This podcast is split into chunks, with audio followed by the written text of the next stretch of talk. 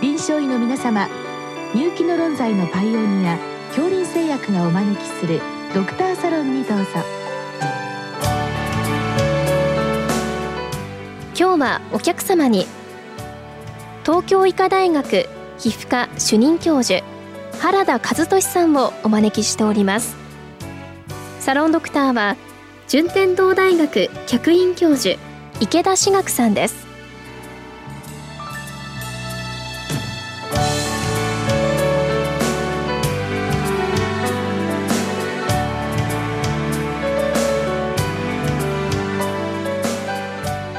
よろしくお願いいたします。あの今日はですね AGA 治療のお薬ということでご質問来てるんですけどまずあの多くの方聞いていらっしゃるのでこの AGA っていうのは何なんでしょうか？はい、AGA はですねアンドロジェニックアロペシア男性型脱毛というものでして男性ホルモンにですねよって起こる薄毛というふうなものですね。のよく若い人でもなりますけど、まあ、中年になりましてねあの前頭部からずっとこう脱毛層が広がってそれから頭頂部も丸く脱毛してきますよね。ああいったものを AGA と言ってるんです。か、ね、そうです。その通りです。はい。ですからまあいわゆる病気って言えるのかどうかなかなか難しいところです、ね、そうですね。もうあの基本的にはまあ毛はだんだんあの薄くなってまいりますが、やはりあの若年者はですね、20代早い方はですね、もう10代から始まるっていうふうに言われているので、そうしますとやはりまああの心理的にも社会的にもまあトラブルといいますか。なった方はあのすごくダメージ受けますので、まあ、そういう意味ではやはりあまり若い方はですね、まあ、本当に病気っていうふうに捉えていいんではないかとそのような見解がまあ皮膚科医の間では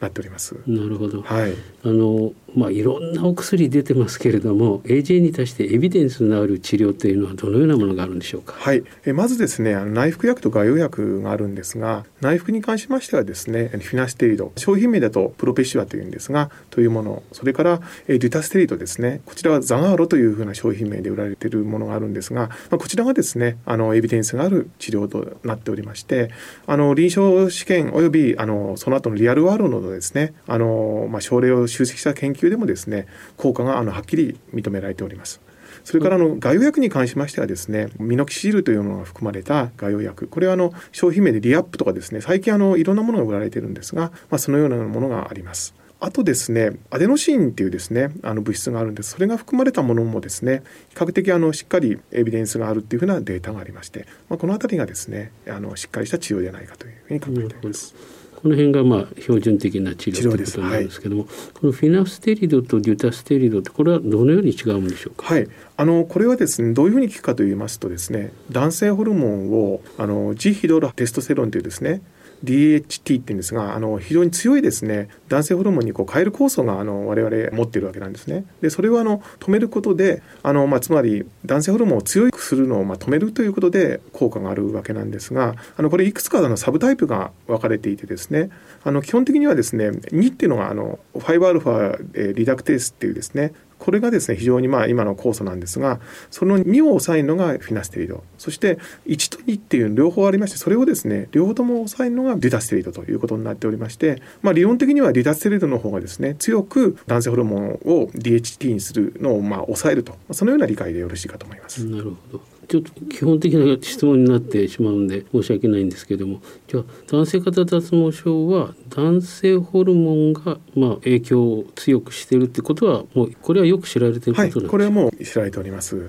で、まあ、男性ホルモンの作用っていうので、まあ、2つ考えられるんですけど例えば男性ホルモン自体の量的なものが多いと。あるいはリセプターの反応性がいいと。これはどちらを考えられてるんでしょう？えーとですね、ホルモン量に関しましてはですねデータはあのあまりよく出てないと思うんですが受容体に関しましてはですねあの男性ホルモンの遺伝子多形でですねなりやすいっていうふうなデータが出ておりますので、まあ、その辺はあの、まあ、感受性の方にあるのかもしれないですね。うん、はい。じゃ単純に男性ホルモンの量が多い少ないとかそんなシンプルな形ではない、ね、ないですね。あのさらにあのその男性ホルモンテストステロンがですねそのあのジヒドロテストステロンというですねものに変換されてこれのその強いやつがですねあの毛乳頭細胞に働いていろいろ悪さをするっていうふうに言われておりますので、まあ、なかなかですね男性ホルモンだけっていうのではないもう少し複雑な基準があるんではないかと考えられています。あの一方ですね女性も何かあの旧式脱毛っていうんですかね、はいあるいは女性の男性型脱毛症ってそういうのがあると伺ったんですけどこれはどのようなものなんでしょう？はい。あのこれはですねあのまだなかなかメカニズムがよく分かってなくてですねあのまあ一つは老化とかあると思うんですが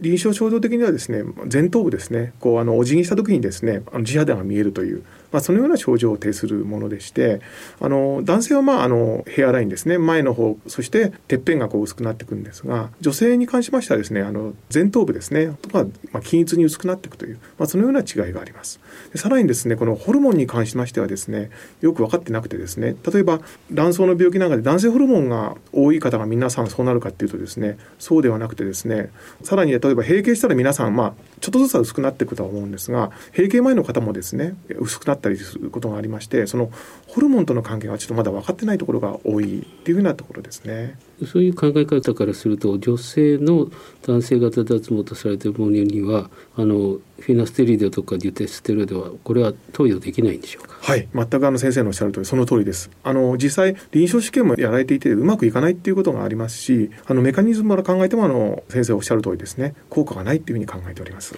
そしてその場合ですね女性の男性型脱毛症の方にはどういう治療がされるんでしょうか？えー、なかなかいい治療がないのがあの困ったところなんですが基本的にミノキシルに関しましてはですねあの毛を太く伸ばす作用がありますのであの、まあ、ガイドライン上ですとミノキシルの概要が、まあ、最もいい治療ということになっております。それからあの先ほど申し上げたアデノシンが入ったものもですね少し効果がありますので、まあ、そのようなものも良いかと考えます。なるほど。そういったものを使っていくとですね、はいでやっぱりあの一般のドクターあるいは一般の方々だとこの本当にこれが AGA なのかというそういうまあ疑問も持たれる方も多いと思うんですけれどもあの AGA の鑑別診断としてはどのようなものが挙げられるんでしょうか？もうあの本当にですね脱毛を起こすものが全てと言っていいと思うんですが例えば一番多いのは円形脱毛症ですねあの円形脱毛症はあの丸く抜けるっていうふうにですねそれは典型的な症状なんですが、いろいろバリエーションがありましてですね我々皮膚科医でもちょっと迷うような症例もありますしそれからあの反根脱毛っていうのがあってですねもう毛穴がなくなってしまうあの自己免疫によって毛穴がなくなってしまうっていうですね脱毛症なんかもありましてこれなんかも時々ですね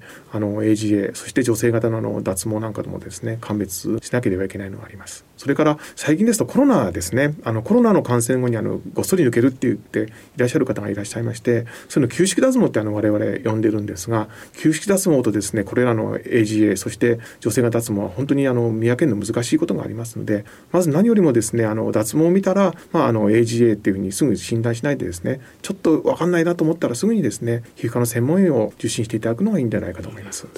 脱毛ってそんな単純じゃないってことですね。すね。複雑回帰ですね、はい、それでご質問に移るんですけれども、あのミノキシディルフィナステリードそれから、まあ、デュテステリードも入ると思うんですけども、えーと、内服等の禁忌はあるんでしょうかというご質問なんですはい。あのまずフィナステルド・デュタセルに関しましてはですね併用禁忌っていうのは上がっておりません。そして併用注意の方なんですがフィナステリドプロペシアに関しましてはですねあの併用注意もございません。で一方ですねデュタステリドに関しましてはこれあの肝臓でですね CYP3-4 っていうですねあの、まあ、よくいろんな薬剤を分解する酵素によって分解されますのでそれらに影響を与えるものですね。あの例えばですねあの例として上がっているのは HIV の薬なんかでですね強くその CYP を止めるものに関しましてはですね少しこの自殺セルの濃度が上がるっていうことがありますので、まあ、ちょっと注意が必要かというところがあります。一方ですねミノキシディルの内服というふうなことを書かれてるんですけどこれは本当にエビデンス上とかですねあるんでしょうか？はいあのこちらはですね今あの欧米を中心にちょっとずつですねエビデンスがあの蓄積されてきてですね効果はどうもありそうなんですね。ただ、あの、概要と違って内服しますと、これもともとあの血圧を強力にあの下げる薬として、血管拡張が強い薬として開発されておりますので、あの、やはりですね、あの、かなり注意が必要だと思います。で特にですね、まあ、勃起、あの、ED ですね、ED の治療薬とかですね、それからまあ、あの、片頭痛の治療薬のように、血圧に変動を与えるような薬、さらにあの高圧剤なんか飲んでる方はですね注意しないと思わぬあのトラブルがですね出るかもしれませんのでちょっとですね内服に関してはですね注意が必要です。それからちなみにあの日本のガイドラインによりますとですねまだ安全性が担保されておりませんのでこれはまあ推奨度 D つまりやってはいけないっていうふうな治療になっております。なるほど。やはりちょっと気をつけないといけませんね。はい。それともう一つあの特にフェネステリド等ですね、まあ、男性ホルモンをこう左右するものですけどもあの PSA なんかに関してはどのように解釈をすればいいんでしょうか、はいあの PSA はですね離脱ステリドフィナステリドも値を半分にするっていうふうに言われておりますのであの検診でですね PSA をあの先生方の持ってこられた時に飲んでる方はですね値を倍にするってことですね2倍にしてですね正常値より少なければまあ大丈夫だろうとあのその辺を注意していただくことが大事だと思います。なるほどじゃあやっぱり検査を受ける時にはもうフェナステリドとかジュタステリドを飲んでるっていうことをあの泌尿器の先生にお伝えしなきゃいけないということそうですね。はい。それでしっかりあのそのことを使わないとですね、思わぬまああの見逃しが出てしまうと思います。そしてやはりあのもう一つ気になるところはそういう男性ホルモンを、まあ、抑えるようなお薬を飲んでる方であの妊娠希望の方とかですねそういった方に関してはどのようにアドバイスされるんでしょうか？あのですね、基本的にあのフィナステルに関しましては精子の数とかそのようなものに関しては問題ないっていうふうになってるんですがデュタステリドはですねあの精子の数があの減少するっていうふうに言われております。ですのであの、まあ、これからですね本当にあの子供を作りたいっていう方に関しましてはちょっとデュタステリドは少しやめられた方がいいかもしれません。それからですねあの不妊治療今結構される方多いと思うんですが何かまあ生殖にトラブルがある方はですねこの2剤を飲むと結構ですね異常なあの例えば精子の数とか精子の運動性とか下がるってことが出ておりますのでそのようなトラブルがある方に関しましてはちょっと両剤とも控えた方がいいと考えております。それの流れからして先生あのこういったあのホルモンの抑えるようなお薬の適用年齢なんですけどこれ何歳からになってるんでしょう？かあの臨床試験はですね二十歳以上っていうふうにやられておりますのでやはりまあ本当にまあ若くて気になる方もですね二十歳まで待たれる方がいいんではないかというふうにですね我々はアドバイスしております。なるほどはい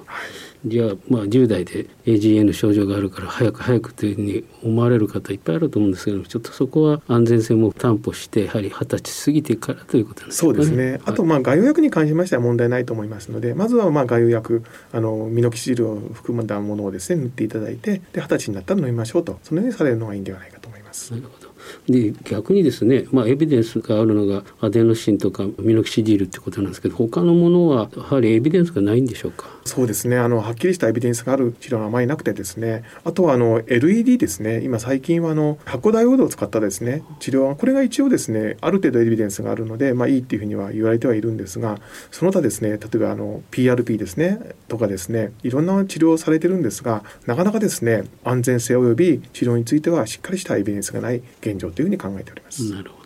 まあよくネットでいろいろ出てますよね、はい。そういったものに惑わされないでエビデンスのあるものをとりあえずその年齢に応じて使っていくとそうですね。はい。どうもありがとうございました、はい、どうもありがとうございます。